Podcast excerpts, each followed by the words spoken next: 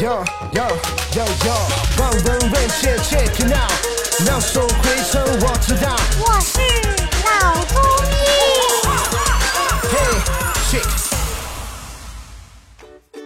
本节目由上海团市委、上海中医大、上海青联、上海医卫青联、辣椒智库联合出品，由上海徐浦中医医院特别支持，喜马拉雅独家播出。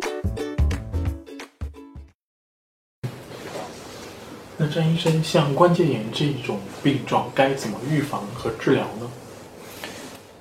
对于骨关节炎这样的病呢，我们从这个预防和治疗的角度呢，呃，主要是从以下几个方面来考虑啊。第一个呢，就是呃负重的一些关节呢，更容易生这些病，所以当这个体重超标、体重过重的时候呢，这些病就不容易好。所以我们一定要适当的减重。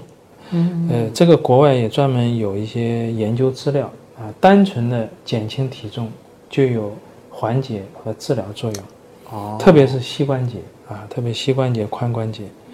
那么第二个呢，就是避免过度的这个磨损啊，比如说我们现在到了一定的年龄了，关节痛了，我们就想起来要去锻炼了。那么锻炼的时候呢，有些人就是会去跑步，甚至会参加各种比赛，对吧？现在很流行的，实际上没有去比赛之前好好的，比赛完了骨关节炎了。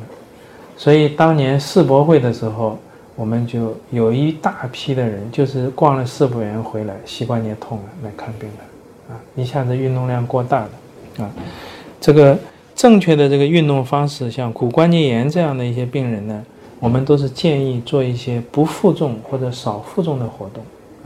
最简单的躺在床上，这个空踩自行车，像膝关节、髋关节等于没有压力的情况下面，缓慢的像太空人一样做这个骑自行车的动作，正着骑、反着骑，做个三五分钟、十分钟，这个也有很好的辅助治疗作用。哦，当然，你用一个真的健身自行车每天骑半个小时，也是挺好的一个方式啊。还有呢，如果会游泳的，有条件的去游泳啊，这些都是不负重的活动，对这个关节的这个保护啊，提高这个筋骨的力量和协调性都有帮助。第三个呢，就是从中医角度来讲，呃，局部受冷是一个加重因素啊，是一个诱发因素，所以呢，尽量的避免这个膝关节受冷。尤其是已经有膝关节痛的人，包括有些这个其他部位，颈椎、腰椎的这些关节发炎的也是一样，啊，受冷呢是一个加重因素。呃，像夏天空调很厉害的时候，我们一些这个女性朋友呢喜欢穿裙子啊，这个对膝关节、对踝关节的这种损伤也是很厉害的。哦，当然还有一个原因呢，就是尽量的注意外伤，因为当这个关节出现发炎之后呢，周围的这个筋骨力量都在下降，呃，有的时候不小心呢，更容易出现扭伤、拉伤，啊、所以很多时候呢，要控制这个呃动作慢一点啊，幅度呢小一点，这样呢也不至于引起这个意外的损伤。那么这个是从病人的角度啊，配合医生的治疗去预防一些诱发因素。从我们医生治疗的角度，特别是中医来讲呢，绝大多数的这种骨关节炎的病人，在早期来讲，都是局部治疗配合整体的治疗，可以减缓它的炎症刺激，增加这个筋骨的力量。局部治疗的话，比如说这个，呃，可以做手法啊，也可以打针灸啊，也可以用一些局部的膏药啊，或者是贴的，或者是涂的。那么整体上呢，我们也可以按照中医的这个辨证的方法，根据它的寒热虚实，开一些中药的处方，吃一段时间，增加这个筋骨的力量啊，来疏通经络，把里面的寒气呢给它排出来，淤血给它化开啊，这个都是有一定的治疗效果。嗯，那么这些治疗方法呢，当然不是全部都可以好，最后呢还是会有一小部分骨关节炎的病人，特别是膝关节、髋关节啊负重比较大的，那么他痛得很厉害啊，有的关节间隙磨的已经没有了，骨头碰骨头了。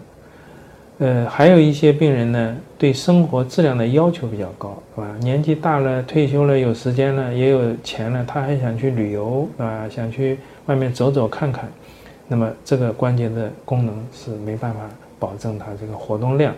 那么我们现在也有人工关节置换这样的一种技术。那么人工关节置换这个技术呢，现在也很成熟。现在的材料呢，